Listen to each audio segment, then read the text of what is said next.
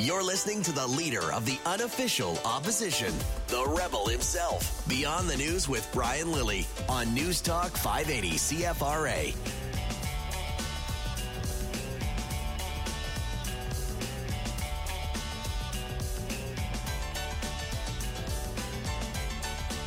Brian Lilley, Beyond the News. Welcome to the program. I planned on opening tonight with a rant about Stéphane Dion because this morning I had the displeasure of having to go to the University of Ottawa and listen to our global affairs minister give a speech on Canada's new foreign policy. It was mostly a speech about how the other guys were really bad. The other guys were horrible and we're not going to be anything like them. Well, we'll get into that later in the program, but not now. And we'll also speak with Anthony Furey about an issue of counter radicalization, and Warren Kinsella will drop by to uh, discuss issues related to changes in fundraising at the provincial level. I don't know if you heard, but after being caught red handed, going to high high stakes, high paid lobbyist dinners where lobbyists would pay $6,000 for some FaceTime over a meal with the premier and the energy minister, the liberals are starting to say, you know what, this doesn't make us look good, and um, they're going to change the rules. Warren Kinsella, a man well plugged in at Queen's Park, will join us to talk about that. But remarkably, I don't feel like being overly partisan right now. I said last week it's been a, a rough time for politicians. We had Rob Ford died last week. Jim Hillyer, Conservative MP, died in his office on Spark Street. Liberal MP from Toronto, Arnold Chan, announcing uh, his cancer's returned and he's got to step back from his job to to deal with treatment. And now, as you've been hearing on Newstalk CFRA and elsewhere, now we we've heard that Jean Lapierre's dead. Jean Lapierre, former cabinet minister, but to me, more importantly, a, a journalist and someone who would take time out to help out younger journalists and and mentor people. You'll hear during the show from people that worked with him closely in the political realm. But I just want to give you some personal thoughts on the man. I'm not going to tell you that I know him, you him well. We knew each other well enough. I'm watching my friend Luc Lavoie on CTV News Channel right now chatted with Luc earlier today about what happened. Luc, um, longtime political observer, uh, journalist, former top aide to Brian Mulroney, and good friend of Jean Lapierre. People are talking about this in the media because, well, there's a few things that people in the media like talking about more than themselves. But let me tell you why people are touched by Jean Lapierre. This is a man who was at the pinnacle of politics in Quebec, but could also, he understood politics across the entire country. He was elected at a very young age, 1979. He was the youngest serving cabinet minister in 1984 at the age of 28. That was a short term job, just like the, the boss that appointed him, John Turner, but he did hold that record for being the youngest serving cabinet minister went on to help found the Bloc Québécois, later renounced separatism, joins Paul Martin's government after a brief uh, foray into being a political talk show host on CKAC in Montreal, once the political powerhouse talk radio station. Then he left politics again, went back into media. He was a colleague of mine at Quebecor. He was on the French television network, TVA. He was also a radio hosted a radio show on 98.5 in Montreal. So this is a man that was at the pinnacle and yet would still take time for people like me uh, when I was a young reporter, younger reporter. Would still take time to give you insight, to explain things. And I don't know what other people experience with him, but I experienced no pretense. He was always excited to, to share a story with you, always excited to talk, and this is a man who was on good terms with people in all parties. Like I said, he started out as a liberal under Pierre Trudeau was with John Turner. He left the Liberals in 1990 over the Meech Lake Accord. Jean Chrétien had become leader. Lapierre had supported Paul Martin in the leadership race. He really liked Meech Lake and, like a lot of Quebecers, felt like the province had been screwed over. So he left, founded the Bloc Québécois, one of the early founders. I think there were five conservatives and two liberals that started the Bloc. How they became a far left party, I don't know. But in the early days, they, they weren't. They were just angry. They thought Quebec was getting a raw deal. Like an awful lot of people out west right now feel like their, their region's getting a raw deal. They felt that for their province. Despite all that, he came back into the Liberal fold. He came, became a Federalist again and said, you know what? That was a mistake before. But he kept on good terms with absolutely everyone. And in a day and age when we rip each other's throats out without thinking, where we insult people as idiots, incompetents. They don't know what they're doing. You're just a so and so. This was a guy that would keep in touch with people in every party, people of every political stripe. I'm pretty sure he was still a liberal. He knew where my politics stood. It didn't stop him from talking. He kept in touch with top conservatives all throughout the, the Harper years. He straddled the divide because he saw people as people. He straddled the divide because he didn't see someone on the other side as his mortal enemy, but rather a Canadian with a different point of view. I'm not going to lionize the man here. I'm not going to turn him into a saint. I'm sure, like all of us, he had his problems. But I just want to highlight that right now. And this is part of why I don't feel like being partisan, but trust me, when I get to Stéphane Dion, he'll feel it. Is that too often we are willing to rip each other apart over politics without stopping to think that at the other end of that conversation is another person. Another person just like you and me that gets up every day, that has a family, that has people that love them, that has a job, that puts their pants on one leg at a time, and just hopes for the best for their life, for their country, and their world. We need more of that in this country. We need more of that in this world. Jean Lapierre, dead at 59. Rest in peace, Jean. I'm Brian Lilley. This is Beyond the News. Back in moments.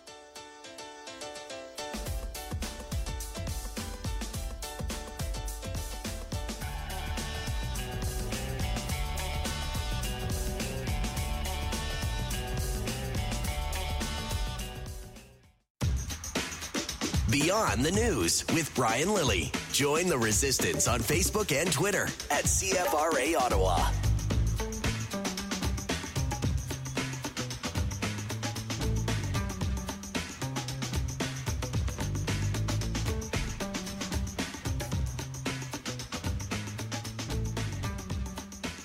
While I was speaking earlier about the um, the death of Jean Lapierre, In Toronto, a mother is dealing with the loss of her children. We had the sentencing today in the um, Marco Muzzo trial. He's the man, comes from a very wealthy family, had been partying, I believe, in Las Vegas, flew back into the Toronto area, landed in a private plane, then got into his car, intoxicated, and killed nine year old Daniel Neville Lake, his brother Harrison, their two year old sister Millie, and their 65 year old grandfather Gary Neville. I can't imagine. This is, does relate somewhat to the Lapierre. Jean Lapierre died in a plane crash going to his father's funeral with his wife, I believe two of his brothers, and a sister big chunk of one family wiped out. Well, that's what the the Neville Lake family is dealing with. So today, outside the courtroom, the children's mother, Jennifer Neville Lake, held up a picture that was taken in the hospital of her children clasping hands, and she urged people not to drink and drive. They pushed their beds together because they asked me when I decided I had to turn the machines off so Millie's heart wouldn't explode. I couldn't pick which baby to turn off the machines first. So I said, Can you put them together, please? So they put them together, and Edward and I crawled into bed with them. And this is what the team did for us so that we put our hands on top of theirs so that at least when my children, just like we were there with them when they were born, we were there with both of them when they died. And they died. I can't imagine.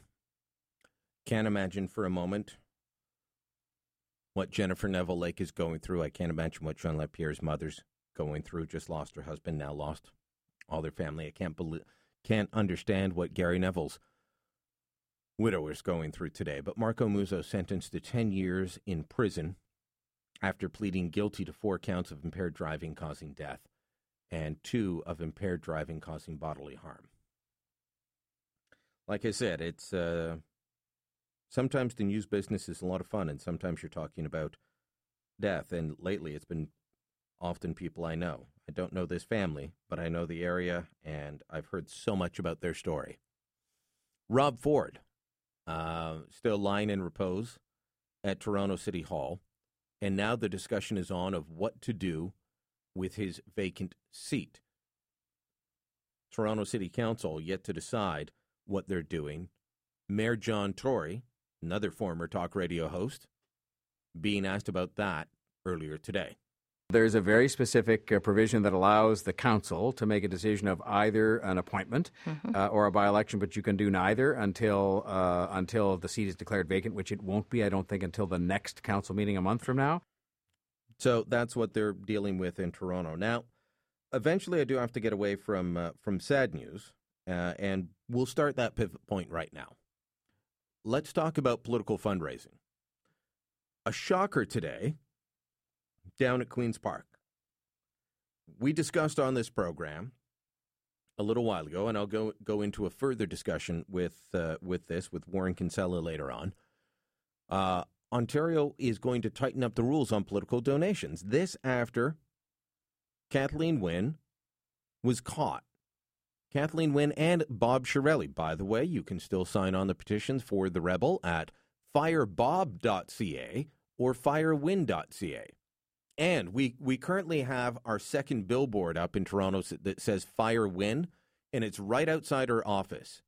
Right outside her constituency office in Toronto is a giant billboard telling people to fire the woman. But she was caught trying to organize fundraisers with industry lobbyists selling $6,000 a plate tickets to a dinner with the industry minister. How you cannot say that is selling access to a minister that regulates the people being sold the tickets, I don't know. Obviously, they are feeling the heat.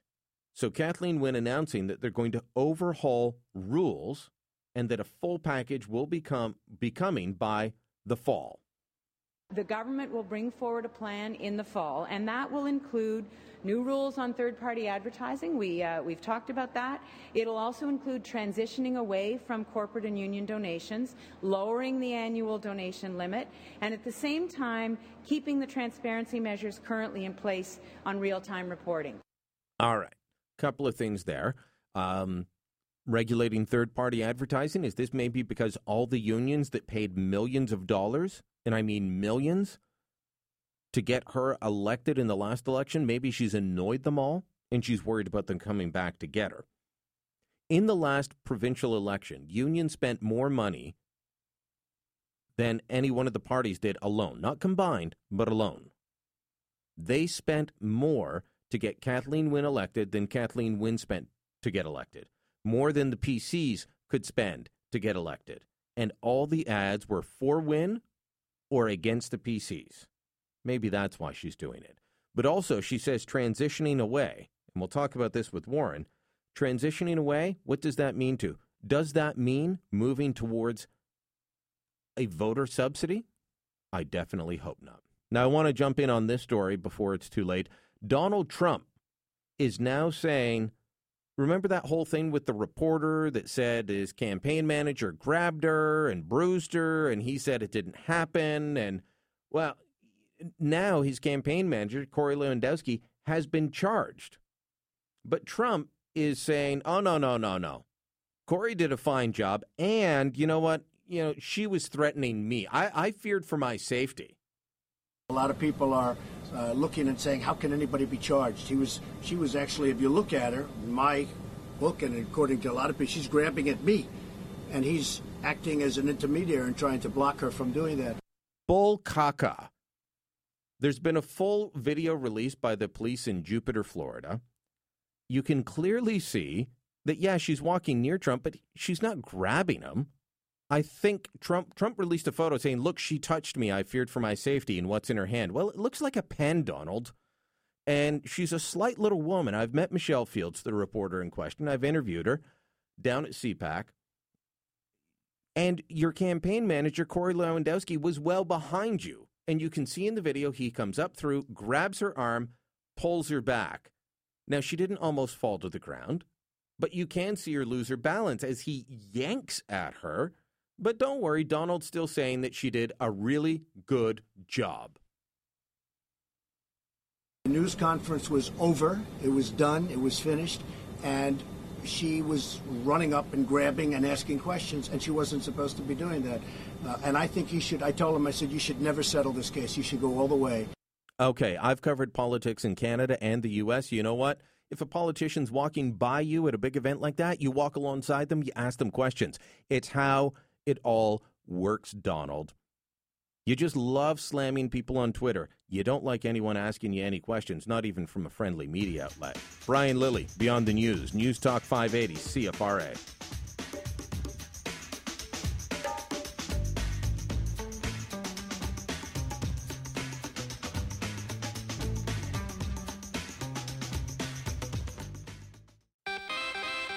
He's hated in official Ottawa, which is okay in our books. Beyond the News with Brian Lilley on News Talk 580 CFRA.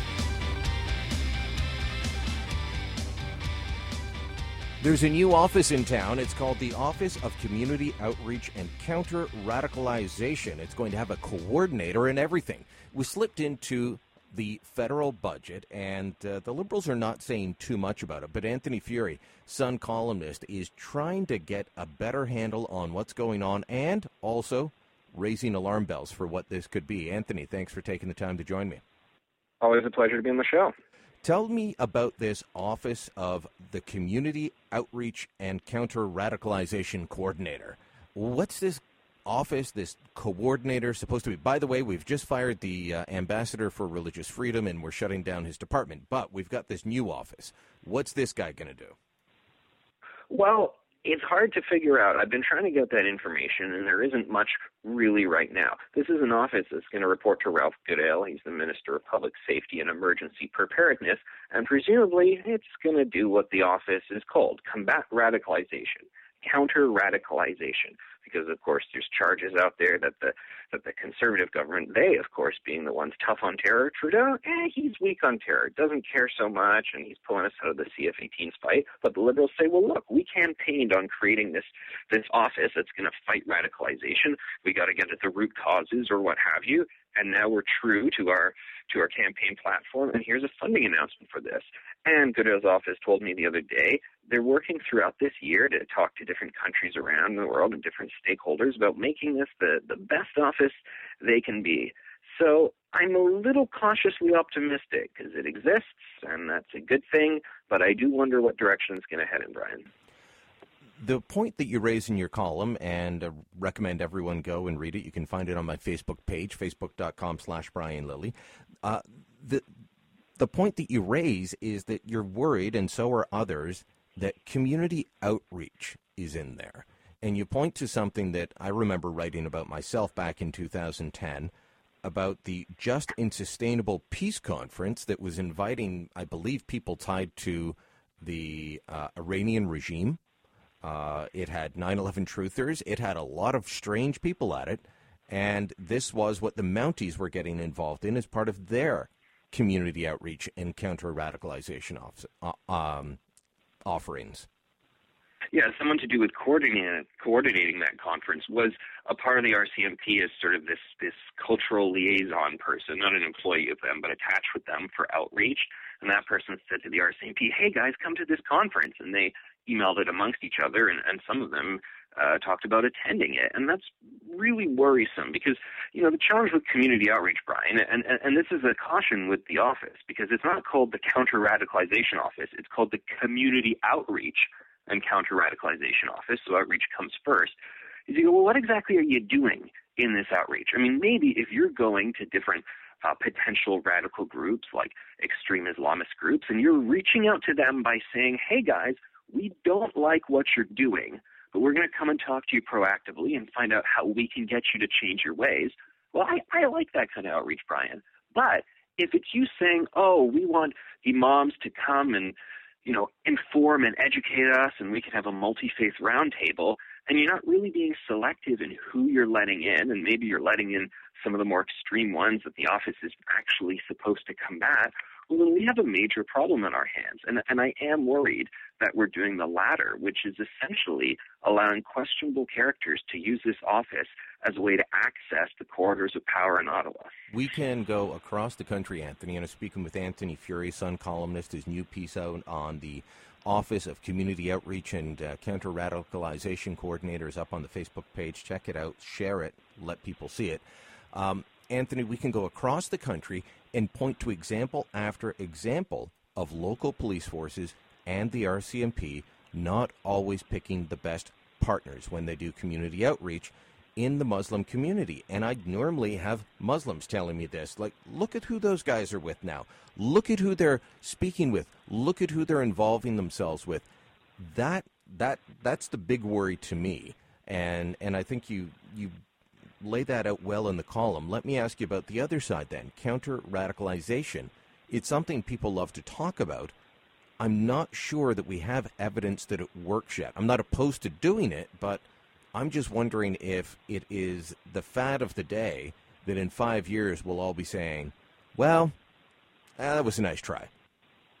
Yeah, I've read a number of scholarly reports on the issue, and the bottom line is there there are few people out there who actually have the chops to to deliver on this because there are a lot of local imams who want to say, oh, no, no, no, you guys get in touch with us, and whenever the RCMP or what have you is going to do arrests, you call us first, and we'll go with you, and we'll do these sort of preventative meet and greets, and I'll sit down with this radical, and I'll tell him, no, this is not the true Islam. Uh, this is the way you can head. And the problem is that the, these scholarly studies, they say, well, these individuals, they don't have their, their PhDs in psychology, they're not psychologists and what have you. I mean, they shouldn't really be doing these interventions. They're just random religious folk who are trying to sit down with some extremist and try and make them change their ways. And, and a lot of times, Brian, and, and in my column, I, I, quote from a Senate Defense and Security Committee that uh, does a recommendation saying a lot of times the actual people that you have going along with you, the imams and so forth, well, they're not that vetted. They need to be very thoroughly vetted. So there's this whole can of worms here that calls into question the whole validity of how counter radicalization is done in many countries right now. So we do have a problem. Is there?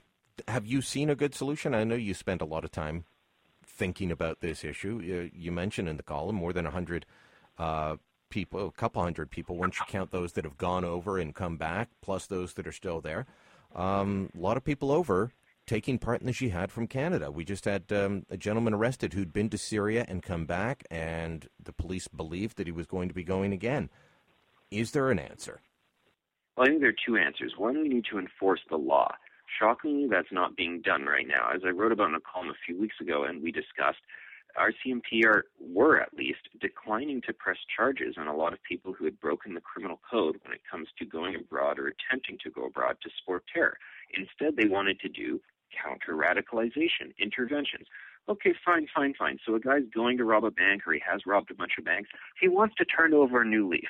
That's lovely, and we're all in, in favor of rehabilitation. You've still got to charge him and put him through the legal system, prosecute him for the crime, throw him in jail. We can't do counter radicalization and not do good old fashioned law enforcement at the same time. You need to have both to let these people know that there are consequences. All right, Anthony Furey is a columnist uh, with the uh, with the Ottawa Sun, Toronto Sun. You can find his latest column up on my Facebook page. Do check it out, and as I said, make sure you share it. Anthony, thanks so much. Thank you, sir. All right, that was my conversation earlier today with Anthony Furey from the Ottawa Sun, and uh, as promised, you can find the column up on Facebook, facebook.com slash Brian Lilley. You want to follow me on the Twitter machine, it's twitter.com slash Brian Lilley, and email beyond the news at CFRA.com. You have any comments on what we're talking about? You can't wait until the third hour to call in and uh, have your say? Well, then, those are the ways to get a hold of me twitter.com slash Brian Lilley, facebook.com slash Brian Lilley, and beyond the news at CFRA.com. If you're one of 12 people that still uses Google Plus, you can find me there as well, but I'm not on often. But Google Plus is available to you. We'll talk with uh, retired Senator Marjorie LeBreton in a little while about uh, Senate reform and some problems that have arisen with what's going on in terms of how senators are being appointed but we'll also get her thoughts on Jean Lapierre. Um, she remembers him well from uh, his days in politics and as a media commentator. Warren Kinsella will be dropping by to talk with me about the issue of political fundraising in the province of Ontario. And I explain why Stéphane Dion, he's just not a leader. Maybe you heard that. Brian Lilley, Beyond the News. News Talk 580 CFRA.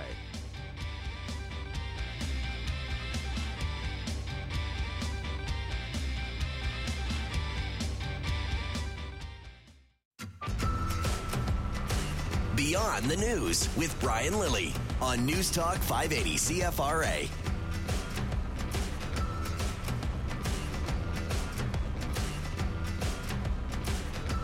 Every day on this program, we try and bring you a section or an interview from earlier in the day where uh, someone has an interview that you need to hear again or a segment that you need to hear again because there's a lot of good stuff and we know you can't listen all day, every day.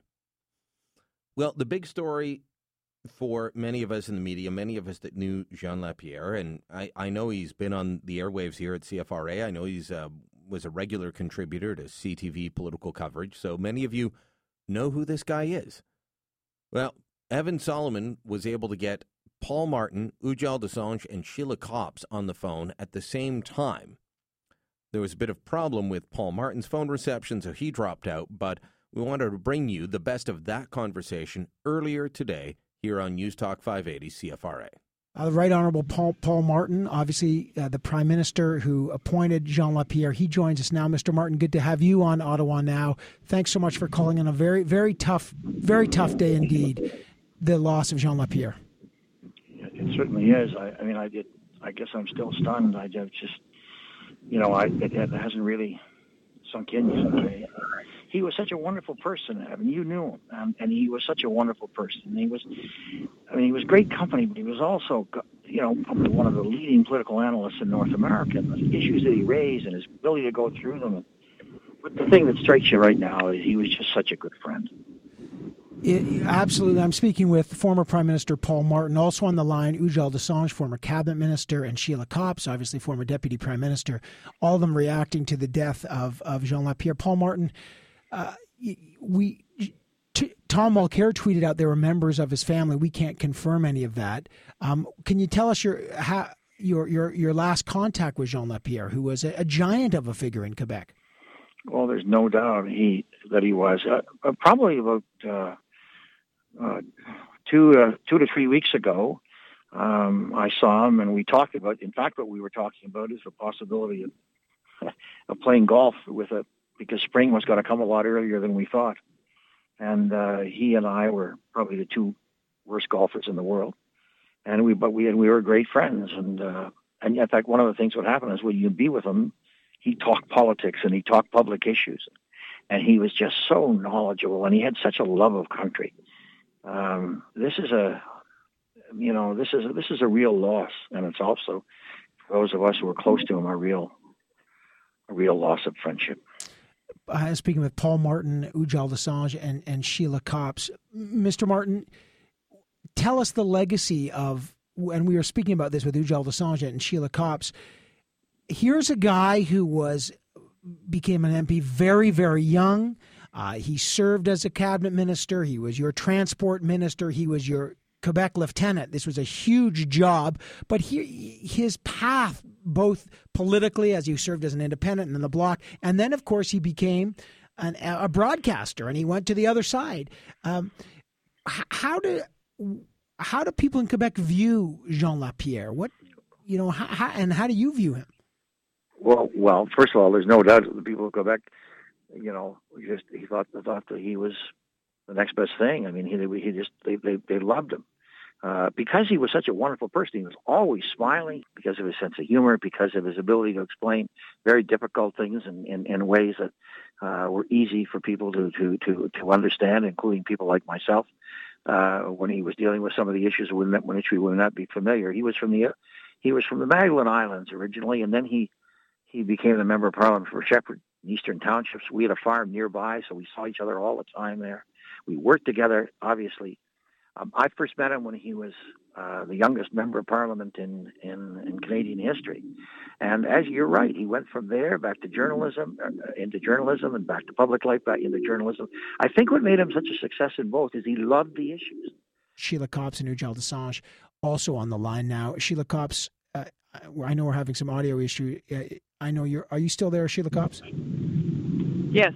Yes, sorry, we apologize for these audio oh, issues. That's okay. Uh, you're hearing uh, Paul Martin. And Ujjal Dosanjh still joins us, but Sheila Copps, you're hearing Paul Martin talk about that. Youngest MP at the time, and a very, what a personable guy. What a guy who, well, very much, frankly, like both you and Ujjal Dosanjh, not cabinet ministers and, and not politicians who were afraid to speak their mind. These are, you know, you were all cut from that same cloth, which is you, you, you just sailed out, you know, very independently. Well, and I think Jean was that um, he and he had traveled that journey partly because of his great love also for the province of Quebec, and he uh, worked very hard on the Meech Lake Accord. It didn't succeed, and he walked away from the party. But he also, um, when he did leave, he always found a way to reconnect with people, even though they weren't on the same side of an issue. So I think that he's had a uh, a far-reaching impact because of his. First of all, he's obviously fluently bilingual. He's represented two different parts of Quebec. He's served in two different uh, prime ministers' cabinets, and uh, and his connections were, were deep and and uh, and broad across not just Quebec but the rest of the country. And he kept them. I, I actually had a tweet from him yesterday. He was just talking about going to Ile la Madeleine because I was kind of on his list, and he'd sort of keep us up to speed with what he was up to. And is that uh, right? So yeah, you, so literally. you knew he so you knew he was there. Uh, Ujjal, well, he said yeah. he was en route because his father had passed away, who'd had this long cancer, and he also expressed his love for, like, even though he was a member from Shefford, he always um, made everybody remember that he was the guy from Ile la Madeleine. That was where his heart really was. Beautiful so, place. Ujjal Dosanjh, you served with him. Yeah, well, for almost a year and a half, and then, of course, um, subsequently dealt with him sometimes. I haven't had any contact with him for over um, a, a, couple of years since I'd lived in a different part of the country. Um, but you know, the love of the country, the love of the province, the love of people, and uh, came through whatever he did. Uh, he and I, of course, had interesting discussions around the cabinet table. I was the minister of health, and that's something that impinges on federal provincial jurisdiction. And every time I had to say something, he had a different point of view. But uh, he and I, our relationship was very cordial and very friendly, and uh, one time I, I went to Quebec uh, to speak on health, and I remember, uh, you know, uh, my assistant gave me some words in French to speak, and I wrote them down in Punjabi, and uh, he obviously rescued me from my horrible accent, French accent, uh, very quickly and very jovially you know what? He he always was available wasn't he? Uh, to help people out um, he, he had a, a, twinkle in his eye. By the way the book he wrote, co-wrote with Chantal Hébert about how ill prepared the um, pq were for for the what they thought would have been the separation of Quebec was another extraordinary contribution that he made to this country, telling that story, how close Canada was to the brink I, you know, he he was he contributed to our country in many many ways. Uh, Sheila Copps. Evan Solomon in conversation with Sheila Copps, Ujjal Dosanjh, and Paul Martin, the Right Honorable Paul Martin, on the uh, the passing of Jean Lapierre, media commentator, longtime member of parliament. Uh, you heard in there that he was the MP for Shefford. Uh, that's God's country, by the way. Shefford is the area around Waterloo, Quebec, not Waterloo, Ontario. Waterloo, Granby, just above Bromont, so the ski hills and some of the most beautiful parts of the country that you will ever see. And uh, later, when he came back, he was the MP for Outremont. And when he resigned, that allowed a little guy named Tom Mulcair to take over. Lots of history in this and lots of good stories. I'm sure you'll hear more. I'm Brian Lilley. This is Beyond the News. When we come back, Senator Marjorie LeBreton on Senate reform gone bad. This is News Talk 580 CFRA. Beyond the News with Brian Lilley on News Talk 580 CFRA.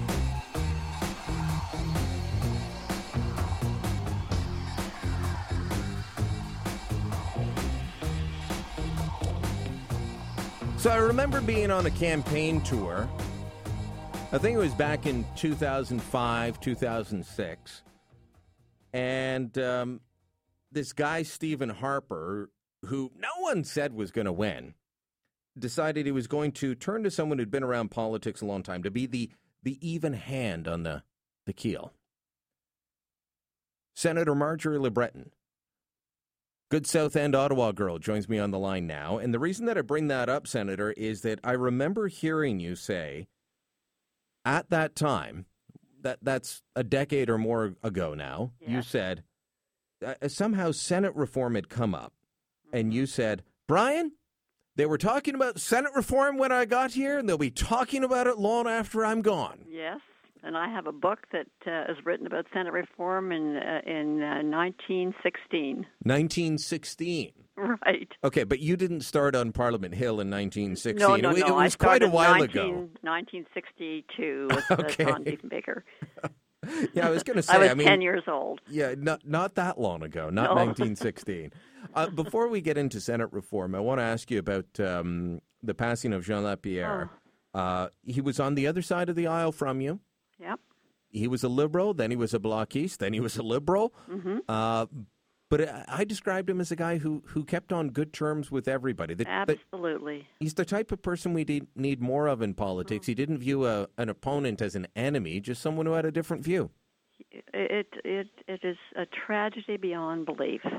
You know, for him, for him, his wife, two brothers, and a sister, on their way to their fa- his father's funeral. I mean, how, uh, there are no words. And you're right. He he he was a very he was a he he really was a very nice person. Uh, I always uh, you know I I remember him as a young MP back in the um, early 80s, and he spent a lot of time in opposition when we were in government. But uh, he was he was well known because he made his views known he uh, was very likable, really good communicator. Well, I, I, love one of his quips in the middle of the sponsorship scandal. Yeah. You know, he, he comes back and his job is supposed to be help Paul Martin secure yeah. and win Quebec. Yeah. And then the sponsorship scandal, you know, throws that out the window. That's right. And at one point he just said, I really just wish the RCMP had laid some charges and then we could move on. That's right. Well, you know, that was, he was so bluntly uh, realistic and honest. And, uh, you, I remember, uh, you know, my first, uh, you know, I was aware of him, but my first real memory of him, well, I had lots of memories of him, but it was at the 1990 Liberal Leadership Convention in Calgary, and I was out there as an observer because other political parties send observers, so I was out there as an observer with the Conservative Party.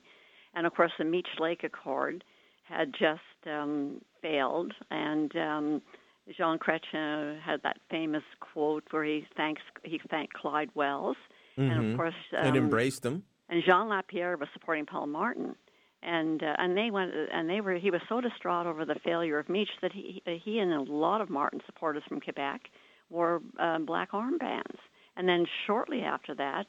Um, he, you know, of course, left the uh, Chrétien-led party and joined with Lucien Bouchard to uh, form the Bloc. But I never thought of him as a separatist. I think he was just so profoundly disappointed um, that Meech, uh, you know, the Meech Lake Accord, which would have brought Quebec into the Constitution, failed. There, there were times, Senator, where I talked to him and I think, why aren't you with the Conservatives? Yeah, yeah. Uh, anyway, an interesting guy. Well, you know, and I and of course I used to see him when I was traveling with the uh, prime, the you know, then leader in 2005 and 06, and uh, of course uh, he had um, he had gone he left politics again, went back into broadcasting. But I remember him particularly on the 2008 and 2011 election campaigns because he he would always show up and cover our Quebec events, and he and I always talked to him because I, he had a better sense of what was going on in Quebec than you know anyone that I know. He, it, it is it is just so so tragic, such a loss. It, it really is, and Yeah. and I I can't uh, Oh. I can't imagine what uh, the whole Lapierre family's going Oh. through. Can you imagine? You know, uh, Jean traveling with his wife and uh, two, Two brothers, brothers and, and a a sister and an the aunt. Uh, so was there? I, I'm not sure about that. they. I heard that it, there was an aunt. and Okay. all of them traveling back for his father's funeral. I know. Let, let me ask you about the issue of Senate reform. Yeah. You were appointed to the Senate in 1993? Yes. 93. And you retired last year. Yes. In last tw- July. Mm-hmm. Last July in 2015. So you spent a lot of time there. Yep. And there has been talk about Senate reform all the way along. Justin Trudeau promised this new, open, and transparent way of appointing senators. Yes. And now we find out that in addition to André Pratte not owning property for the Senate district he was appointed to, an actual requirement for Quebec senators, That's right. they didn't check the residency or the property requirements for any of the senators, I'm told, in this this arm's length panel that he appointed. Well, uh, I mean, there's a. Where do you start? First of all, a, a select panel, who uh, who no one had any say of who was on the panel, selects these seven individuals, and you know, and they all they all are. They appear to be very uh, outstanding citizens. I know Peter Harder personally, um, and but the the whole process is a total secret. It was it's far more secretive than anything that I ever uh, followed when I was doing this for Brian Mulrooney uh, or Percy Downe or Penny Collenette. Uh, in the whole Senate selection process, there was a whole lot of people participated in it. Well, this is okay. completely secret. We don't know how many names they submitted. We don't know anything about it. So let me ask you about this then. I probably started following Senate appointments as a reporter on a regular basis around 0304. Yep. And so you you normally just get a news release and it says these people have been appointed to the Senate on the recommendation of the Prime Minister, blah blah blah. Right. This list that we got, and, and I'm not disputing that any of them shouldn't be appointed. I mean, by all standards, they meet the criteria as far as I can tell, assuming they own the property and so on. But here's my issue. This new additional layer hasn't added anything to it. This list looks like every list I've looked at. You've got the journalist, you've got the academic, you've Yeah. got the former bureaucrat, you've got the, the native leader, the athlete. So, you know, this could have been Stephen Harper's list, it could have been Jean course. Chrétien's list, Of course. but we've added another layer. Uh, Well, we've got we've got the secret panel, Mhm. and we don't know what process they went through. We don't know how many people applied. We don't know how many people they approached. We don't know how many people they put on their final list when but they it's, submitted op- to the but it's minister. open and transparent, Senator. Well, but it, it's it's anything but. That You could argue that the, tran- the there was more transparency under you know when when everybody got into the act, political ministers, caucus members, individuals, uh, and you know we, there was a lot of a lot of consultation about Senate appointments um, in the past. But the but the problem is he he he talks about nonpartisan and meritorious. Uh, first of all, partisanship and political uh, political uh, identity has never been the problem in the Senate. Uh, it's the actions of individual senators that have been the problem in the Senate. And, and not in any one particular party. No, I and keep because saying political this is parties, political parties are the background, backbone of our democracy. So, and then he says meritorious. Well, you know, he he he picked the head of um, the head of um, the uh, the university in, in Manitoba in uh, in um, in uh, in Manitoba, and and you know she's a university president, but we have Dr. Kelvin Ogilvie, a renowned scientist who is the uh, a president in, of uh, Acadia University, who's who discovered a, uh, uh, and and was awarded for discovering an important drug that uh, treats people all over the world. What is more meritorious about her over him? Um, you Okay, know, but, but I want to ask you about the partisan before we run out of Yeah. time. the partisan issue. Yes. Okay, he says uh, he wants it to be nonpartisan, and then we've got the the academic, and I'm forgetting her name now. She's from Ryerson. She donated thousand dollars to his leadership campaign and thousand dollars to the Liberal Party. I have no issue with that. No. But don't tell me she's nonpartisan or Well, that, that's just Ratna uh, uh, yeah, Yes. Justice um, Murray Sinclair. You guys appointed him to head up the Truth and Reconciliation Commission, and then he spent all his time trying to make sure the conservatives were not reelected. We- we- Don't tell me he's not nonpartisan. That's right. Or or Frances Lankin, who we appointed, by the way, is uh, on on the. Uh, what were you thinking? well, she, I mean, that's right. and, and and we appointed her and made her a privy councillor, so she could uh, she could serve on Security and Intelligence Review Committee. That's like that, the part. You know, this whole nonpartisan is is ridiculous. Everybody's a partisan one way or the other. Everybody has views, and partisanship has never been the problem in the Senate ever. It's actions, as you said, of individual senators, and it, and they're all going to be they. Well, for instance, Peter Harder, he's going to have to. He's the government representative. He is going to have to shepherd government legislation through the Senate. So he's going to have to take a partisan position in support of a of a government policy. Are they suggesting that the opposition, by opposing it, are being excessively partisan? No, they're doing their job. Let me ask you this. Justin Trudeau kicked all the liberals out of his caucus. Yeah. But now he's got a liberal leader in the Senate. Yeah. Uh, I remember a time when uh, there was one Canadian Alliance senator, Yes, that's right. and Saint Germain. Gerry St. Germain. Mm-hmm. They did not want to recognize him as being a Canadian Alliance uh, senator because That's well, you can't have a party of one. That's right. But now Peter Harder is the leader, the government leader in the Senate of a party of one. That's right, because he's an independent, So- called. Or, or is he a liberal now? Well, that's a, that's a very good question. Be, because how is he not? And you know, I know Peter. He's a very uh, he's a very qualified, skilled individual, but he's going to have to uh, take on a quote unquote partisan role if he's trying to get government legislation through the Senate. Well- how how can you not be? And and uh, so this whole this whole issue that partisanship is is a bad thing and political parties are bad things. That's wrong, wrong, wrong. Political parties are good things, and partisanship is a natural a natural occurrence in everyone's life. I, again, Senator, I, I have no problem with the appointments. My problem is with.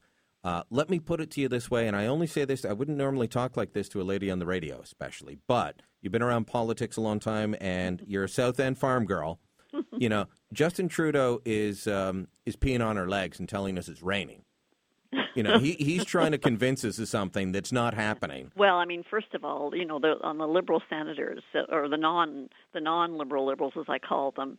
I mean, there was excellent people there. You know, you take a senator like Senator Paul Massicotte, a liberal senator, no, now a non-liberal liberal. Mhm. He was a governor of the Bank of Canada. He was a member of the Young Presidents Organization.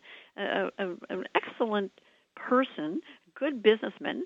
To, to think that he's overlooked because Justin Trudeau decided to kick them all out of the Liberal caucus. I, I, I can point to my old uh, media colleague Jim Munson as well. I mean, Yeah.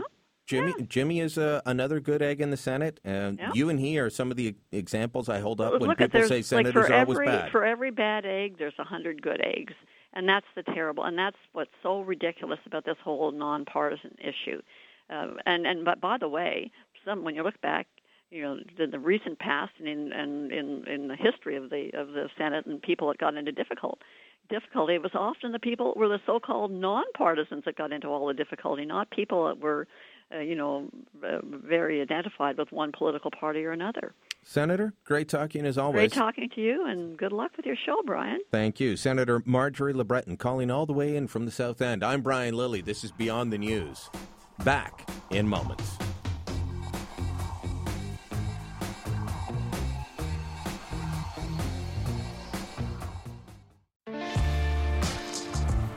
You're listening to the leader of the unofficial opposition, the rebel himself.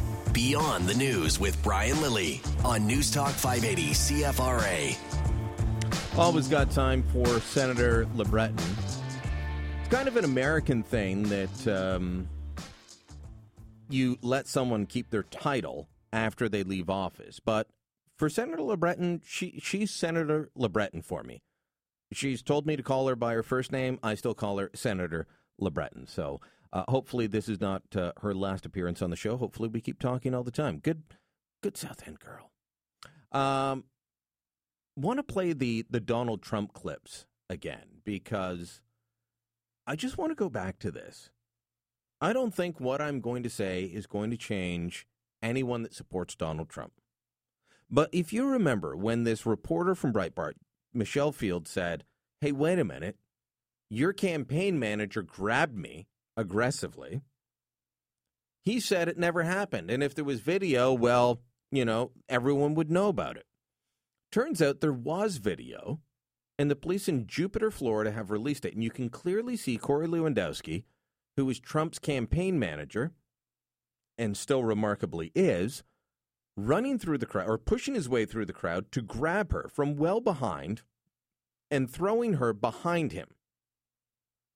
So Trump's asked about this today. And remember, at first he said this never happened. He said she made it up. He said it wasn't real. Now he's saying, well, I mean, he did it because, well, I was I was fearful for my own my own measure. Uh, cut 154. Go. A lot of people are uh, looking and saying, "How can anybody be charged?" He was, she was actually, if you look at her, my book, and according to a lot of people, she's grabbing at me, and he's acting as an intermediary and trying to block her from doing that. Really? Bull caca, Donald. She was she brushed against your arm as you're walking through a crowded hotel room, uh, crowded hotel ballroom, and she brushes up against you. He's well behind her, but don't worry, Corey Lewandowski, uh, who has had other problems along the way, isn't going to be disciplined by Donald Trump because he thinks he's done a great job. The news conference was over. It was done. It was finished, and she was running up and grabbing and asking questions, and she wasn't supposed to be doing that. Uh, and I think you should. I told him, I said, you should never settle this case. You should go all the way. Yeah, well, he will go all the way because he's been charged with uh, battery. It's a minor charge, but it's a charge nonetheless. A charge in an incident that Donald Trump said never happened. He's standing by. You know what would have settled this at the beginning? Sorry about that. It shouldn't have happened not trying to smear somebody and run them down and denounce them. But that's that's the kind of man that Donald Trump is. And that's the kind of man that's going to win the Republican nomination and then unfortunately, according to 9 out of 10 polls, lose to Hillary Clinton. Not exactly the outcome I was hoping for in 2016. I'm Brian Lilley. This is Beyond the News. News Talk 580 CFRA.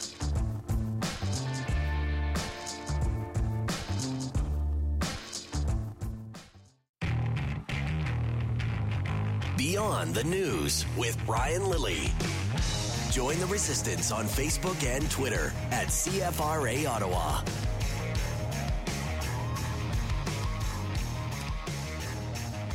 Earlier today, down at the bunker, I um, had an interview with Warren Kinsella.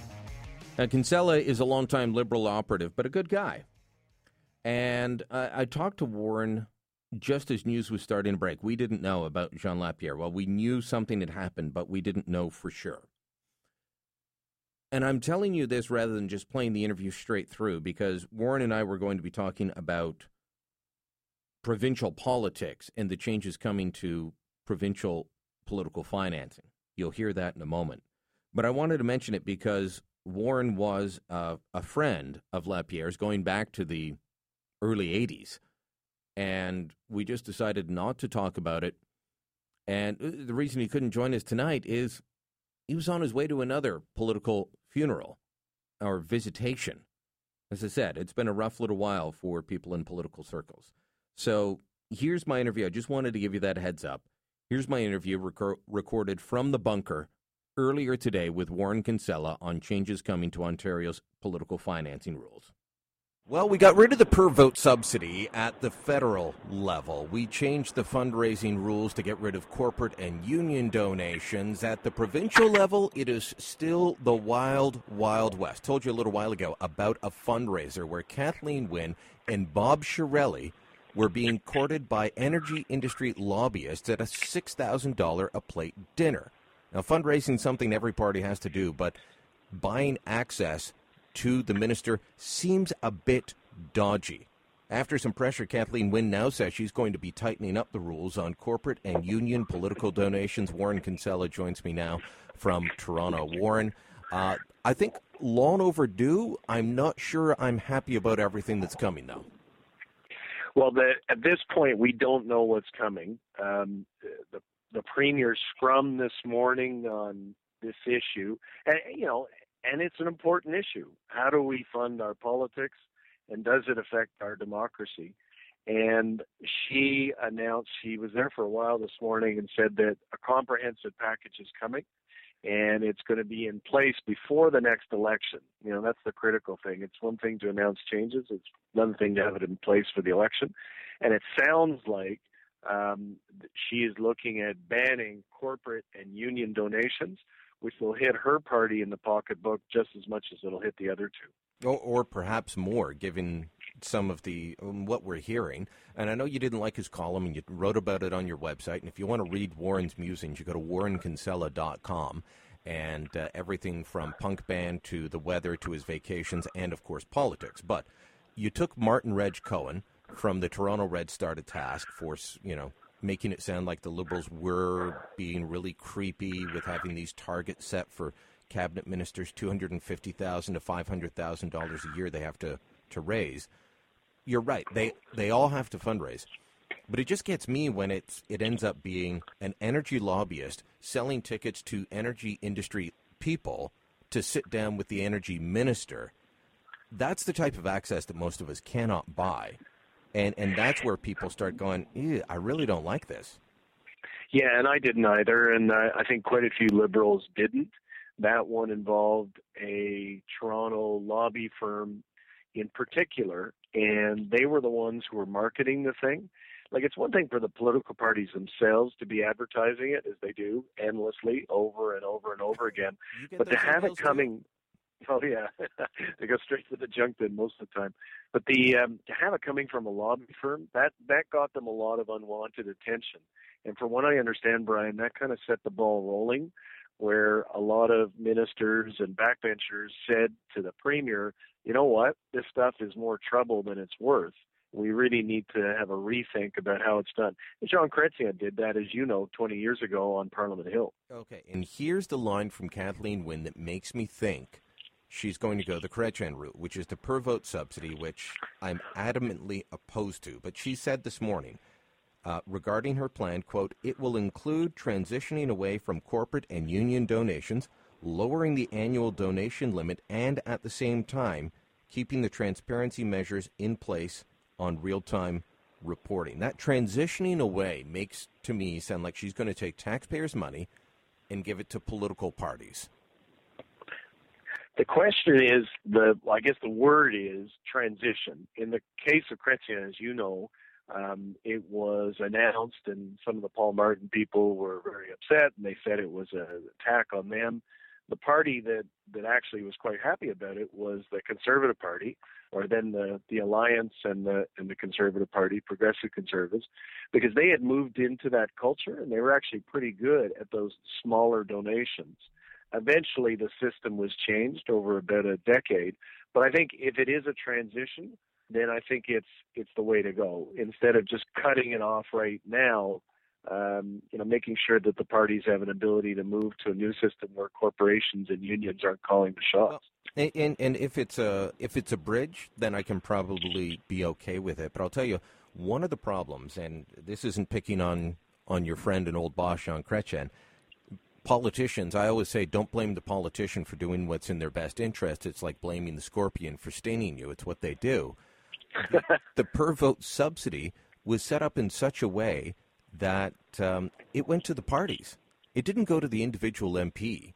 it went to the party. And so if there was a split and an MP became an independent, as has happened many times, uh, then you know, I remember I think it was Helena Guergis wanted to run as an independent. Well, the Conservatives had sixty thousand dollars a year coming to the riding, uh, based off of um, the votes that she got, but she had to start from scratch with nothing.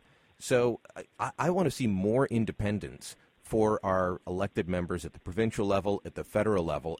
We just have to make sure that if it's heading in that way, that it doesn't stack the deck in favor of party brass.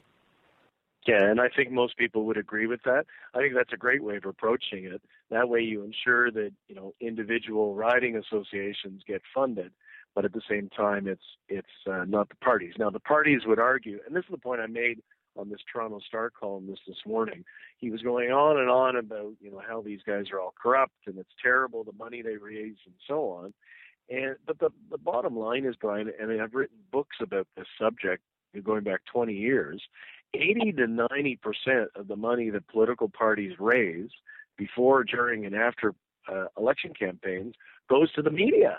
It goes to radio stations and TV stations and, and newspapers to place advertising because that's how political parties reach voters. Mm-hmm. So it, it to me it was just kind of a little hypocritical for this Toronto Star guy to be complaining about it when in part it pays for his salary. Hey, I, I love advertising. All of my work is funded by advertising, so I'm a big fan.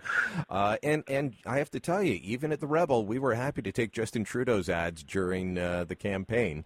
And they kept popping up on the Rebel website. Um, people, how'd that happen? Well, there's stories about Trudeau, and you've been searching for Trudeau, and they don't know if you like him or don't like him. They just want you to vote for him.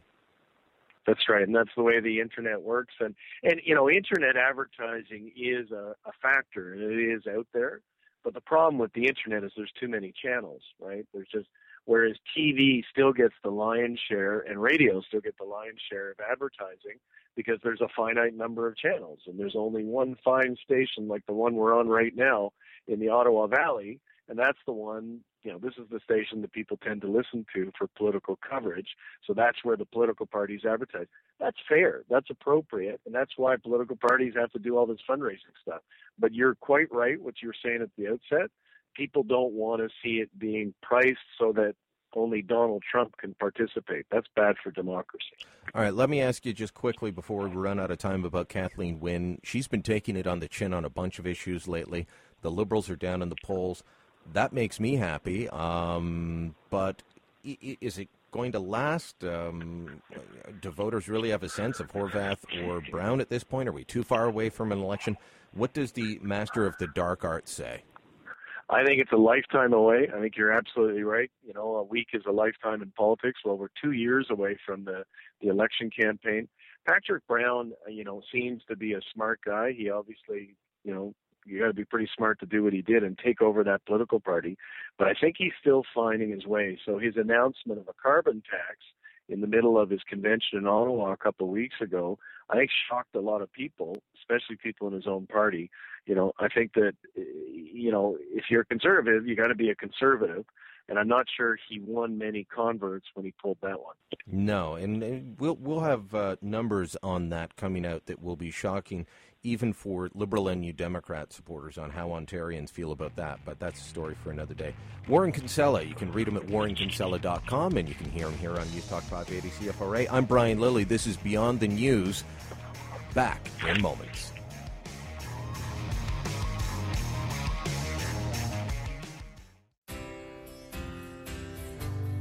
Beyond the News with Brian Lilley on News Talk 580 CFRA.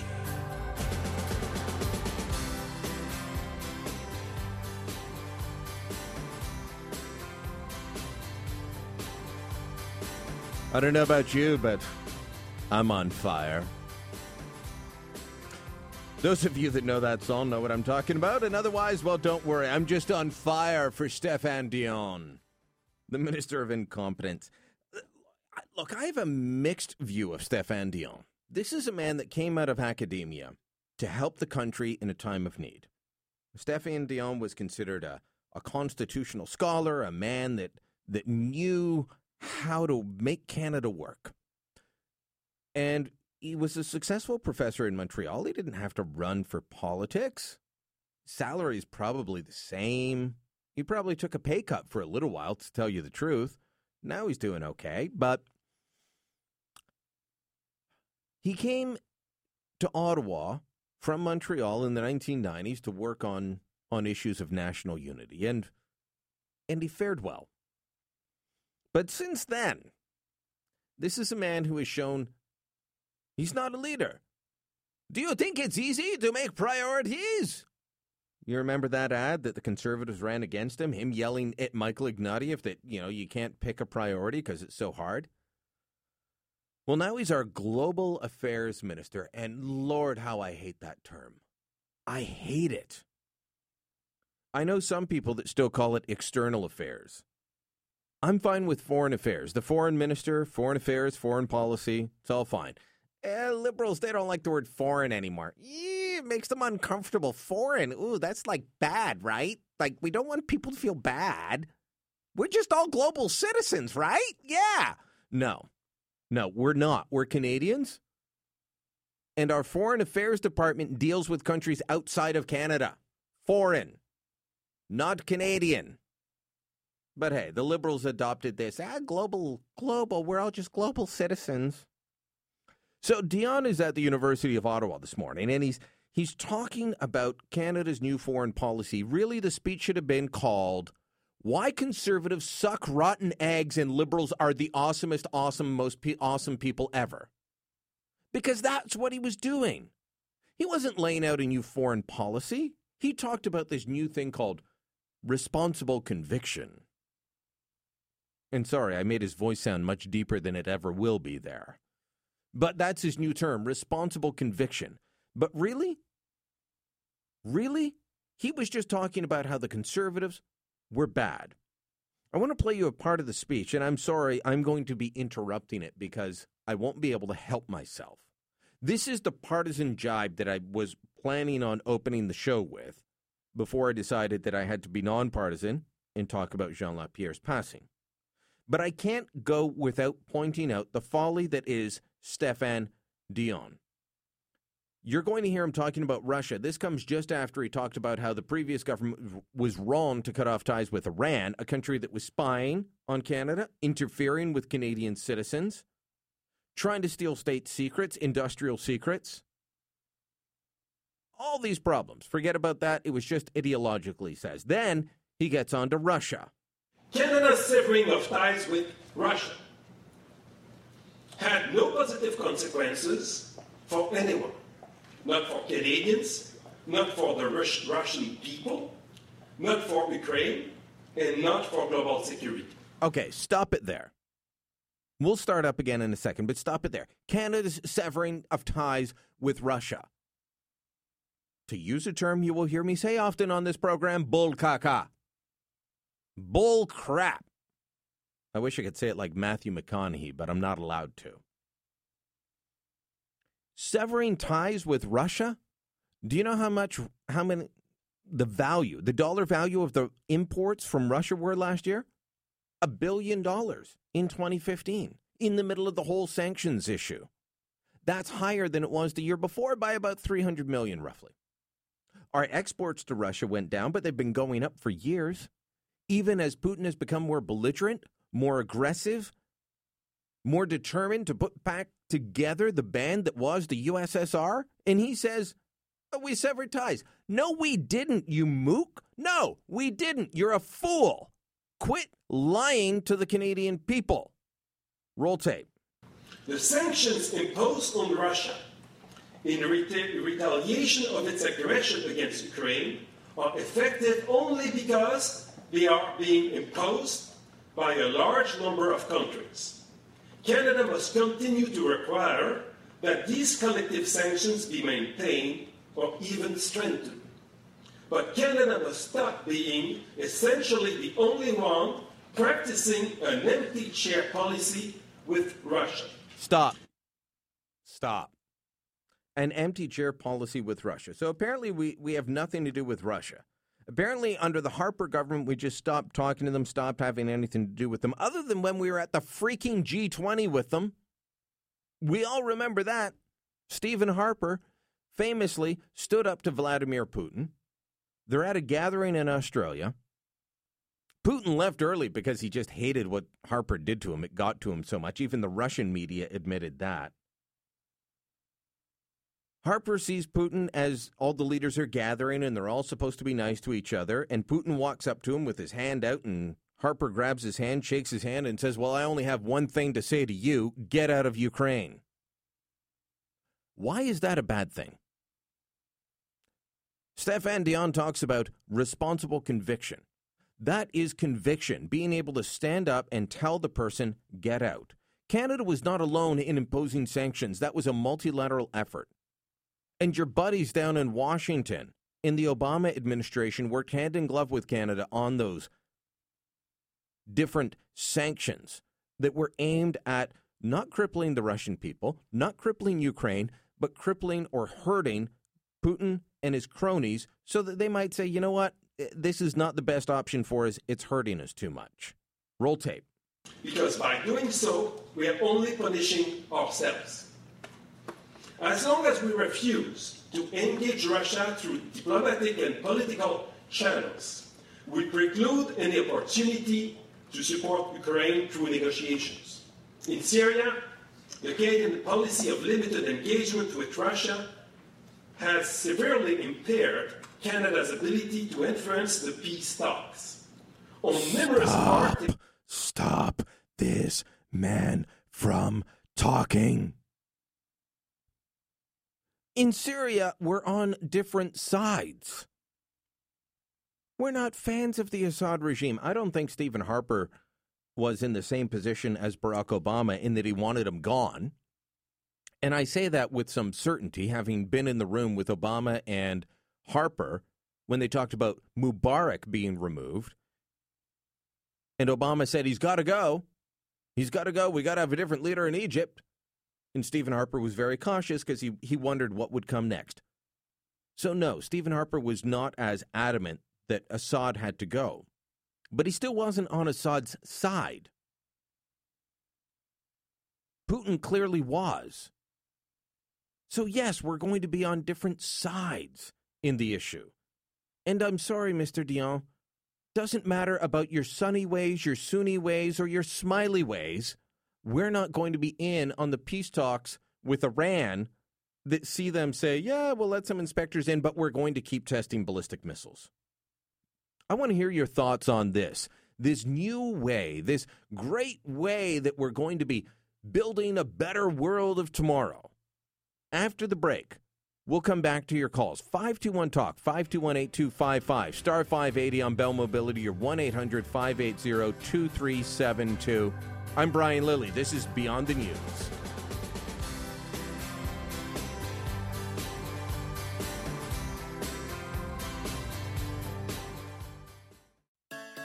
You're listening to the leader of the unofficial opposition, the rebel himself. Beyond the News with Brian Lilley on News Talk 580 CFRA.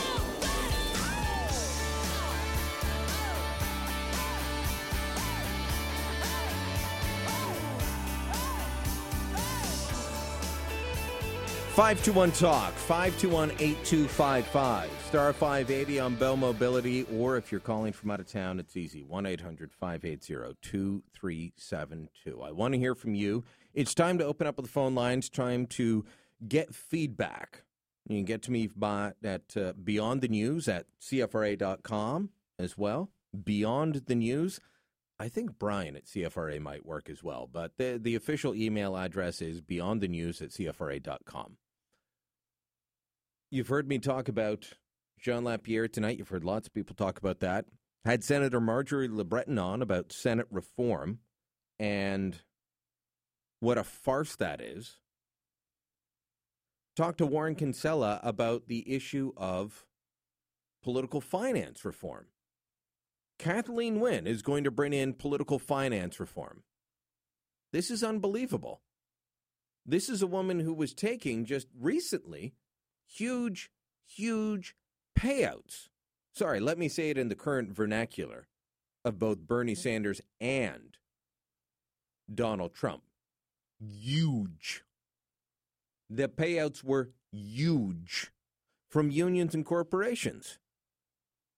I believe the total spend for the major unions in the last provincial election was more than $8 million. That's more than any one party spent on their own. But she's going to bring in changes. She announced that this morning at Queen's Park.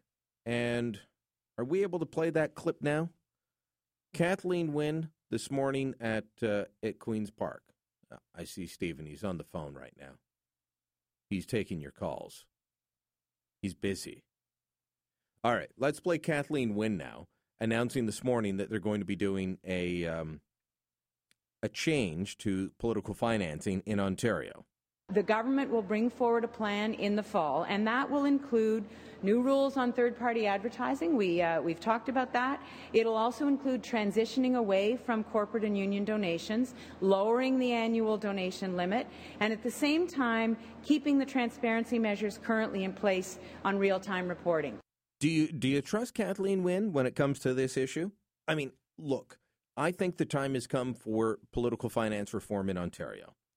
I'm not completely opposed to this, and I think that it is incumbent upon every Ontarian to get involved and try and make sure that whatever comes in is done right. Do you have thoughts on this? 521 Talk, 521 8255, star 580 on Bell Mobility. And of course, willing to take your calls on Stephane Dion and Russia. The man stood up and essentially lied his way through an entire speech at the University of Ottawa today. It was revisionist history on steroids. I try not to say that politicians lied, but Stephane Dion lied time and again when it came to the conservative record on foreign affairs. He would make it sound like Canada stood in a corner stomping its feet for the entire time that Stephen Harper and the Conservatives were in power. Meanwhile, he just he says that because he doesn't recognize the G7. He doesn't recognize the G20. He doesn't recognize NATO as being good multilateral institutions for Canada to be involved in. He just wants us involved with the United Nations, which, by the way, this week, uh, or sorry, last week, once again denounced Israel. Headline Amy Bayefsky at Fox News. You can't make it up. UN names Democratic Israel as world's top human rights violator. That's right, March 24th. So that would be last Thursday. The UN Commission on the Status of Women wrapped up its annual meeting in New York by condemning only one country for violating women's rights anywhere on the planet Israel for violating the rights of Palestinian women. Just days just days before they had denounced Israel at the UN Human Rights Commission. But th- th- this is this is what Trudeau and Dion and all of them want. 521 Talk, 521 8255, star 580 on Bell Mobility. Michael in Barrhaven, you're on Beyond the News. Hi, Brian. My first time calling your new show, so welcome to uh, CFRA in the evenings. Well, thank you very much. when I listened to Stephane Dion going on about Russia, and then Prime Minister Trudeau the other day going on about how ISIS was uh, not a country and didn't really, it wasn't like they had a flag or territory. Uh, you listen to these guys, and then I, I, you might be familiar with a streetcar named Desire by Tennessee Williams. Stella! Blanche. Other than that, Blanche Dubois, and I'm taking the quote out of context for for my purposes here, mm-hmm. but she wants truth. She doesn't want truth. She wants what ought to be the truth. And whenever I hear the liberals going on about anything, any liberal at any level, including a provincial level, is they, they project this image of their own reality onto Canada, and uh, it's not reality at all. It's it's what they want us to believe, and some people are stupid enough to believe this stuff about Russia or what the prime minister says about we're not in a war, we're in a fight, and all this kind of stuff. It just it uh, boggles the mind how these guys just spout this stuff out of their mouths, and and and and the dis- disturbing part of it is none of the reporters seem to be questioning him on any of this stuff. Well, uh, okay, so I keep putting out my Twitter account. Uh, yes. During the show, Michael, and one of the reasons is this morning I'm at the event and I take a picture, and I tweeted it, and said, "Look at all the cameras and reporters that are out here. What story are you going to hear from this?"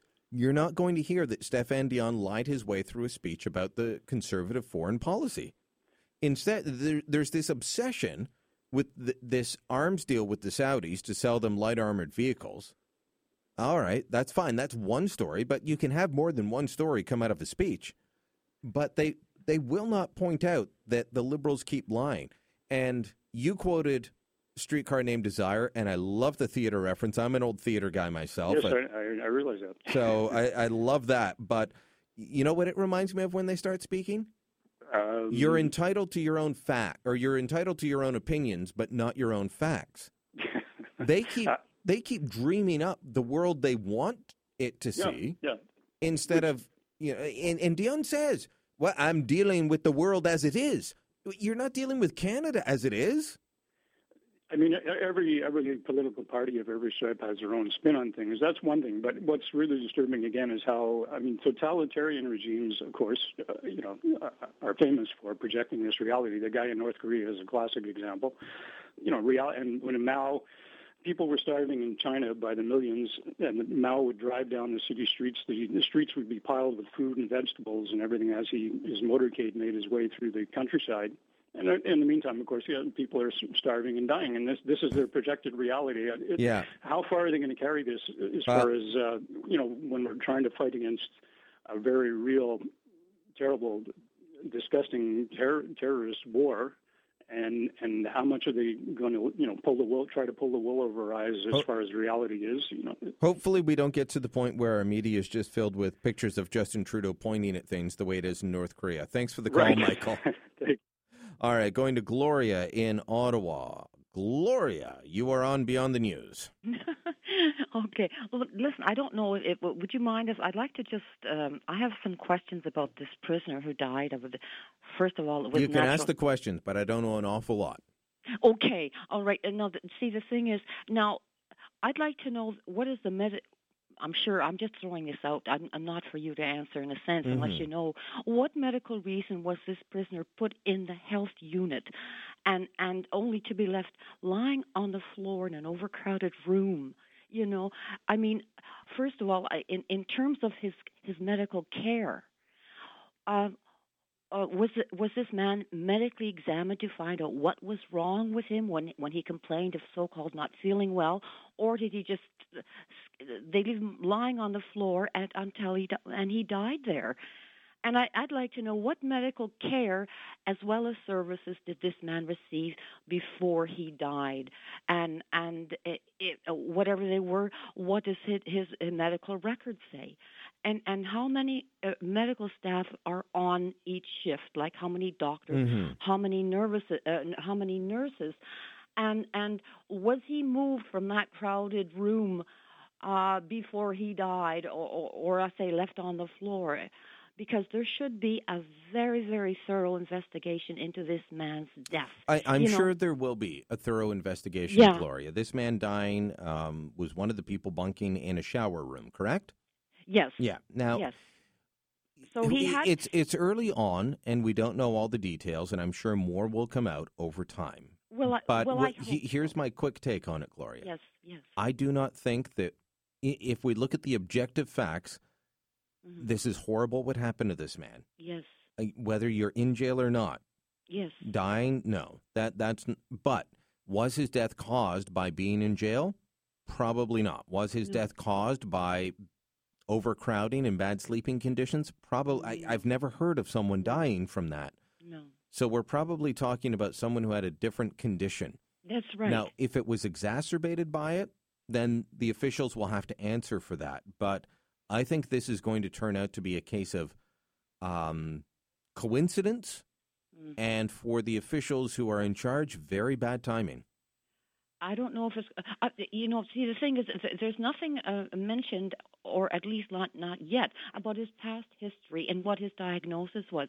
I I just feel that that uh, you know, from from the stories of, them being overcrowded and just thrown in and and not cared for. I mean, this this person because they have not been convicted of any crime, there's somebody's uh, uh, uh, father, brother, uncle, or cousin. You know what I mean? And Mhm. I think they're just treated abominably.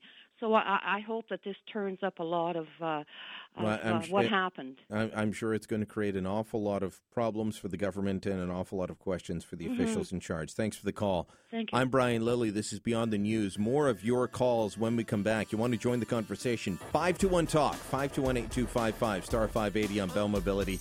Or if you're out of town, 1 800 580 2372. Beyond the News at CFRA.com.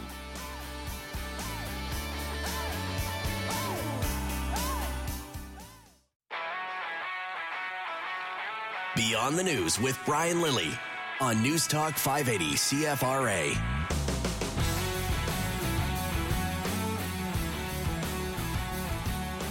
So, one of my guilty pleasures on uh, social media is following this site called The Chive. And uh, their, um, their slogan is keep calm and chive on. They're asking, they, they have this thing called the asking couch, and most of the topics they ask on the asking couch I couldn't repeat on this program. But today they're asking, should men wear makeup? And I'm scrolling by in the break and I see this and I thought, should men wear makeup? I think I still am. Yeah, the hazards of being in TV and video production. Still got a little bit of the powder on. Mm-hmm. It's okay. It's fine. You're going to question my manhood when I go to the phones now? 521 Talk, 521 8255, if you think I'm not manly for wearing makeup. Peter in Ottawa, you're on Beyond the News. Yeah, hi, Brian. Um, a little disappointed with um, Stéphane Dion's remarks. I think because the the Americans are our largest trading partner by far, Mm-hmm. we focus we should be focusing most of our energy and, and persuasion powers on, on the United States. I think it's a fantasy. I think it's crazy that the liberals are are hell bent to get a seat back in the Security Council. I mean, this is this might buff up their uh, uh, you know buff up their credentials. Uh, you know, with their pals in Parliament Hill and, and other places. But I mean, it's it's it's irrelevant to think that you know Canada's going to have a lot of weight and and suasion with countries like Russia and Iran. Two countries, by the way, that are actively involved in all sorts of things. I mean, Russia is, has been actively trying to split NATO and split European opinion apart for the past 15, 20 years. Yeah. Um, I mean, look at the whole thing with Ukraine, shutting off their gas supply, trying to stop them from being out there, uh, Yeah. i- i- looking towards Europe. Yeah, and the thing is, uh, it's, it's very clear now that uh, that uh, Stephen Harper was following in the wake, uh, following the same policies as as, as Bush was uh, pursuing in the in the states, and now the reverse has happened, and, and Trudeau was following along Obama's policies. But you know, I, I don't know about that. There are times when Harper and Obama worked hand in glove together. There really were. And it just because it made sense. I mean, I, I don't think Obama is wrong on absolutely everything. I don't. I, there's going to be times when I agree with with Junior Trudeau over there. Well, I, I, think that the that that, that Bush uh, did a huge uh, tactical mistake by trying to set up a puppet regime in U- in the Ukraine in order to get the Ukraine to become part of Europe, and that's what scared the living crap out of Russia, and that's how this whole thing started. So, there's, I mean, but to think that we're gonna, you know, we're a country of 33 million people. We, we're not gonna, you know, be able to throw our weight around the world against uh, dictatorships and, and countries like Iran who are trying to hack into our banking systems, or our Yep. banking system in the United States, the same as the Chinese are. There are no friends in the world when it comes to foreign affairs. I mean, it's I, I, Canada I don't know why you're country. saying that, Peter. I don't know why you're saying that. We only got out of um, we only got out of Iran because of uh, ideology. That's what Dion Yeah. told us today.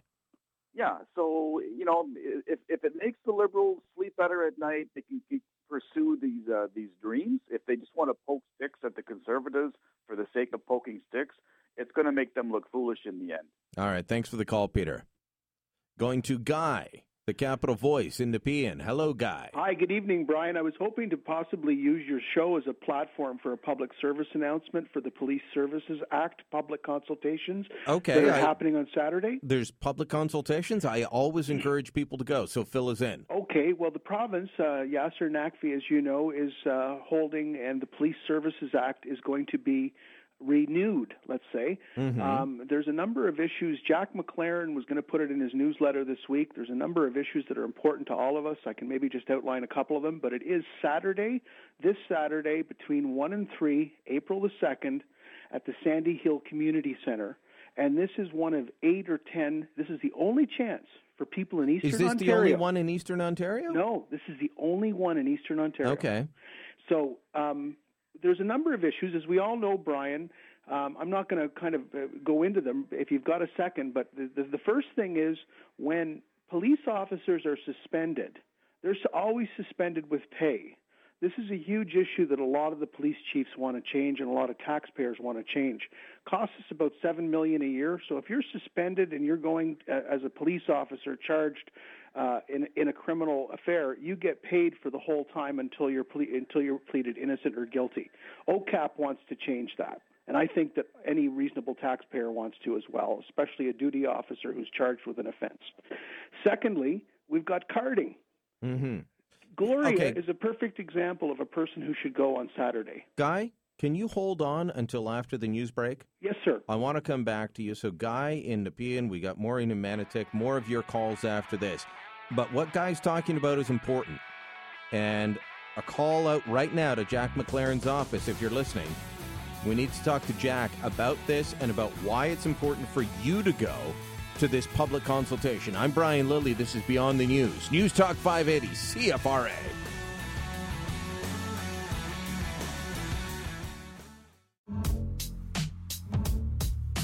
Beyond the News with Brian Lilley. Join the resistance on Facebook and Twitter at CFRA Ottawa.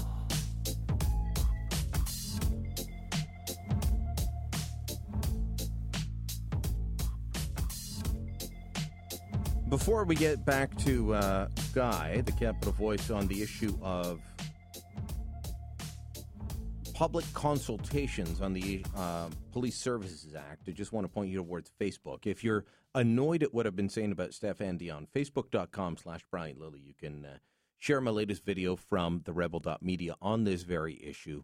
Clips of Dion explaining why he's wrong, explaining why this is infuriating. Now, Guy called in about public consultations happening this Saturday on Ontario's Police Services Act. There are 10 public consultations across the province, just one in Eastern Ontario. It happens this Saturday in Sandy Hill. That's correct, Guy? That's correct, Brian. From what I read on the website, it Uh, was quite So, informative. before I, I, I want you to explain the issues that you think need to be addressed in the Police Services Act, but and and if anybody else wants to call in, 521 talk 521 8255 star 580 on Bell Mobility or out of town 1-800-580 CFRA, that's 2372.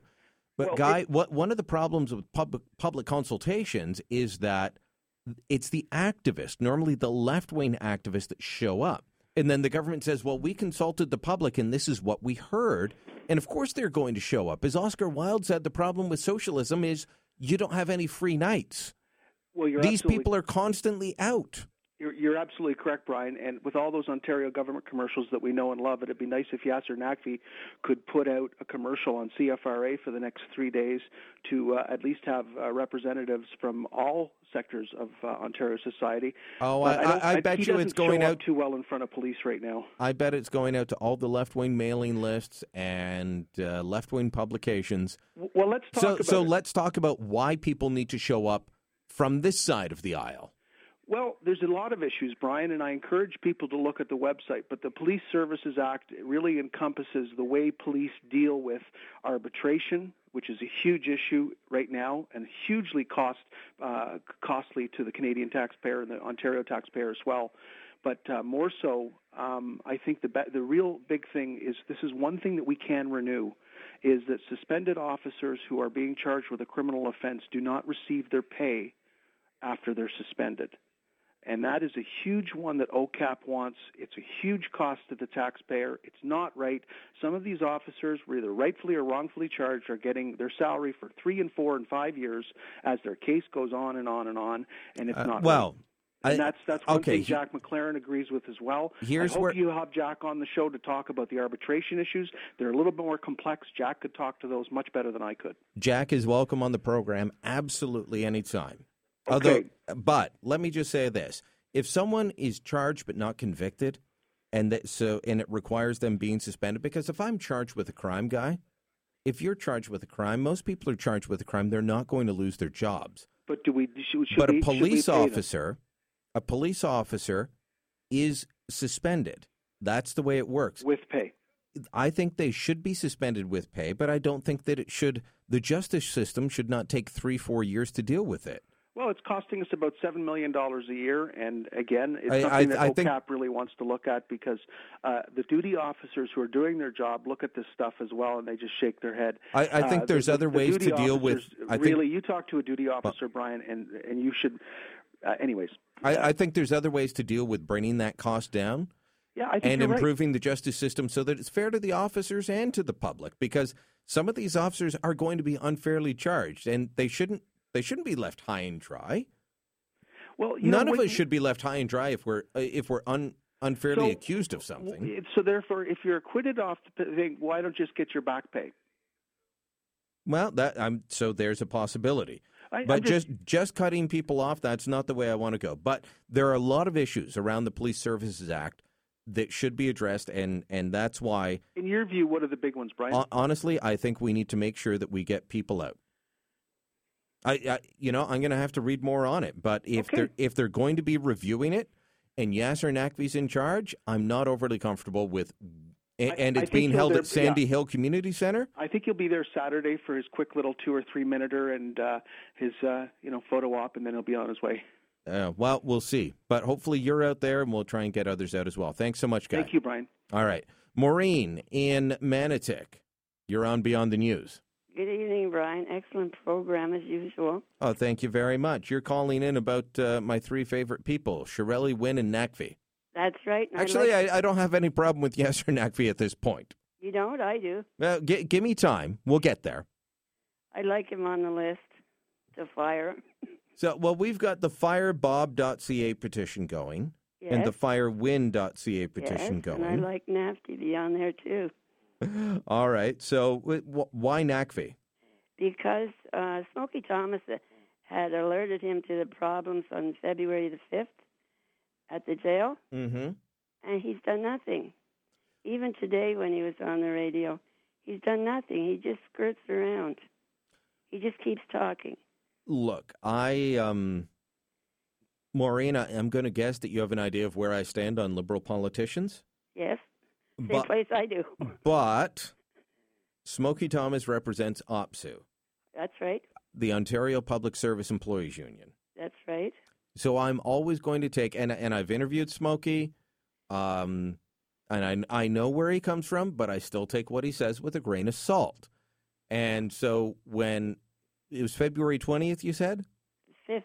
February 5th. Okay, so when Smokey Thomas says this is happening, Naqvi would naturally go to his officials and say, "Hey, this is the accusation.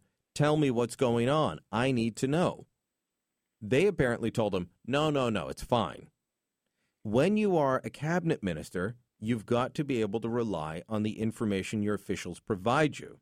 I see. I would hope that the officials that provided him that information, when he went in and said, Smokey Thomas says this, what the heck's going on? I would hope that they're reassigned because, uh, let's face it, Maureen, we know they can't be fired. Well, I wish they could. But, but, but well, they- you and I both wish they could be fired. but but we know that's not how the public sector. If if he tried to fire them, Smokey Thomas would be fighting for their jobs. right. But he also called uh, when Smokey Thomas told Nafty this. Nafty called him a liar. Mm-hmm. And, and you know, this is this is no misplaced love for liberal politicians. Just knowing how politics works. Like I said, he he went to his officials and said, "What the heck? What are you talking about?" And they said, "Don't worry, sir. This no, he's lying. That's not true." This is this is how they have to operate. You can't be on top of absolutely every single thing in a department as big as he has. You can't know exactly what's happening at the Innes Road Detention Center in Ottawa, even if you are an Ottawa MPP. It, it's just not going to happen. He's in charge of the full provincial jail system. Uh, So he, he's going to miss out on some of these things. But like I said, if he fired those officials that gave him that information, Smokey Thomas would be demanding that they get their jobs back. All right, what do you think about Kathleen Wynne and her fundraising changes? Um, you know, you she's been believe the.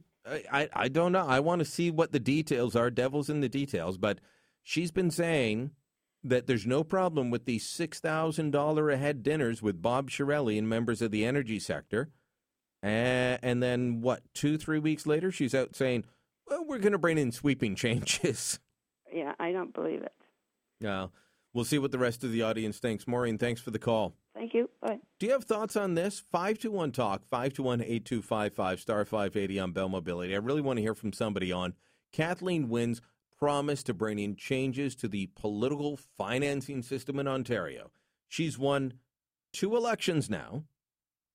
No, well, okay, she, she only won one. She won the leadership with the support of unions, specifically the teachers' unions. She won the general election with the support of a coalition of unions. Now she's saying we need to get union donations out of it. Maybe because the public sector unions are all annoyed at her. I'm not saying she's wrong. I'm just questioning why she's suddenly come to this idea. 521 Talk, 521 8255, star 580 on Bell Mobility, beyond the news at CFRA.com. I'm Brian Lilley. Back in moments.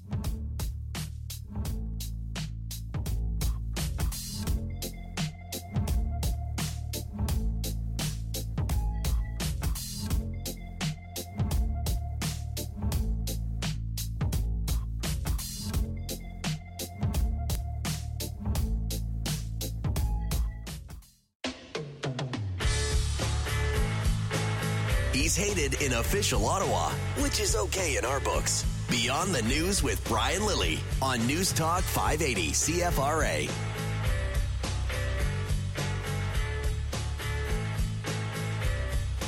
Uh, oh, I love the fun, lum- fun-loving criminals. Yeah, fun little band from the '90s, but you know what? Not the biggest band anymore. There is a big act that's coming to Ottawa. In fact, he's going to take up residency in the capital for a few days. This weekend, April 1st, 2nd, and 3rd, there's going to be four shows by Garth Brooks at the Canadian Tire Center. So on, on Friday night, there's a show at 7. On Saturday night, there's a show at 7. On Sunday, there's a show at 3 and at 7.30.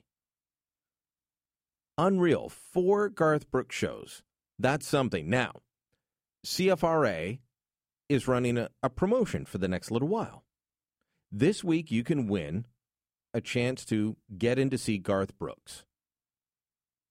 It's called the contest is called CFRA Rocks, and if you listen in, you can win up to six times daily to hear this guy in concert.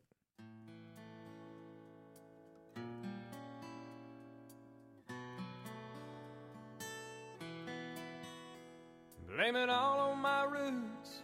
I showed up in boots and ruined your black tie affair. The last one to know, the last one to show. I was the last one you thought you'd see there. And I saw the surprise and the fear in his eyes when I took his glass of champagne. I toasted you, said, honey, we may be through, but you'll never hear me complain. Cause I got friends in law. Yeah, you're not going to win if you call in now, but if you listen in six times daily, you can qualify to win at 735, 835, 1135, 1235, 335, and 435. We can just keep playing this song underneath me here, Steve, and this is good. This is how I feel when I go to every official party in Ottawa. You go to a party on the hill, everybody's really fancy, fancy mucky muck. And I'm just not. I'm not that guy. Yeah, I'm the guy whose father used to, he didn't work at the steel mills, he used to retrofit the steel mills. And my stepdad, who was in management, still worked at the steel mill. And my mother, she was a clerk, essentially, clerk, office worker. So I kind of relate to this song because while you get guys like Jean Lapierre, we'll remember him again, coming from Ile de Madeleine.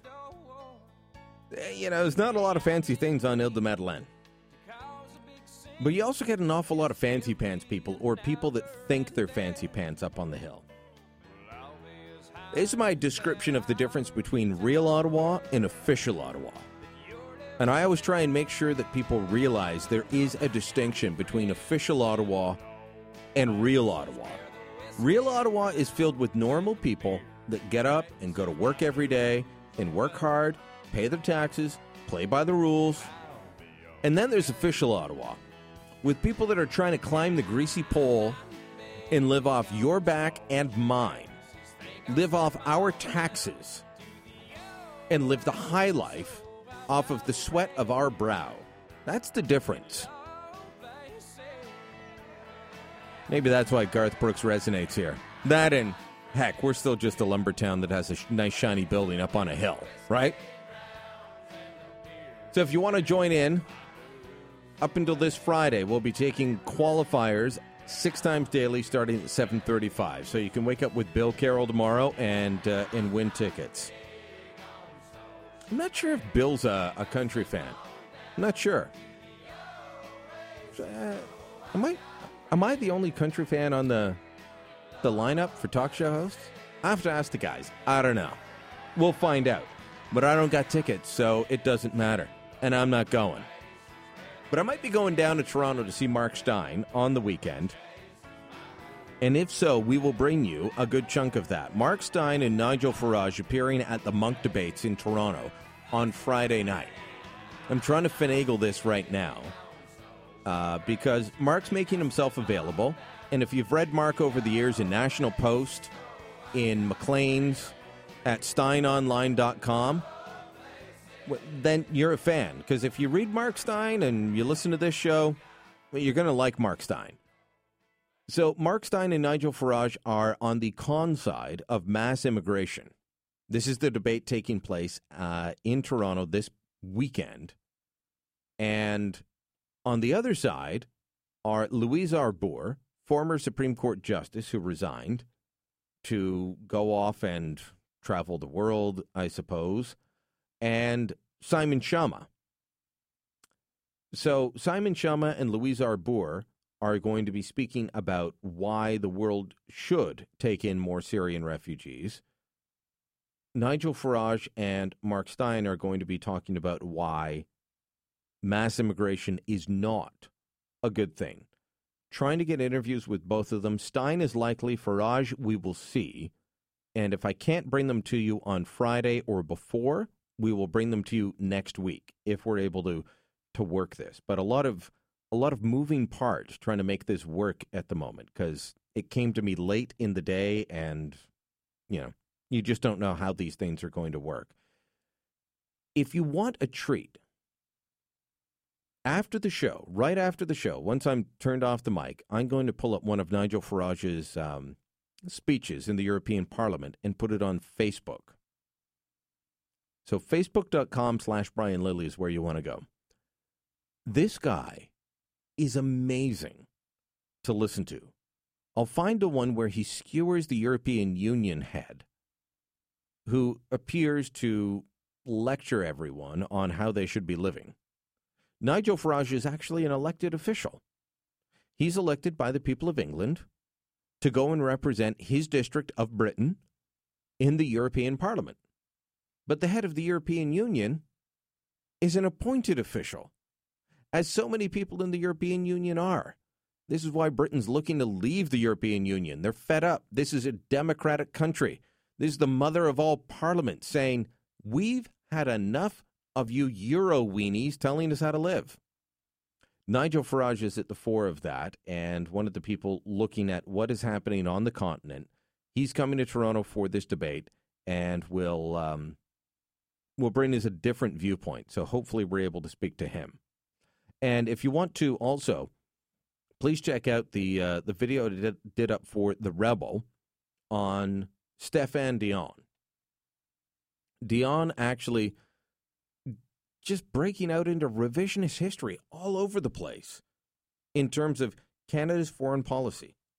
If you listen to Stéphane Dion, he would tell you that Canada stood alone in a corner, stomping its feet like a petulant child for the last 10 years. It's not true. He knows it. You know it. The whole world knows it. But he's going to get away with saying it over and over again because the media won't call him out on it. And then, like the Rolling Stones, who dubbed themselves the greatest rock band in the world, or Michael Jackson, who dubbed himself the king of pop, eventually these things stick and they become received wisdom and people believe them. But the fact is, Dion is lying to us. He's not stretching the truth, he is lying to us. A couple of other stories you want to check out on the Rebel. Make sure you check out Ezra Levant talking about how in Brussels after the um, after the terrorist attack, they didn't shut down mosques; they shut down synagogues. Honest to goodness, I wish this were an onion story. I wish this were satire. They shut down the synagogues after the terrorist attack in Brussels last week.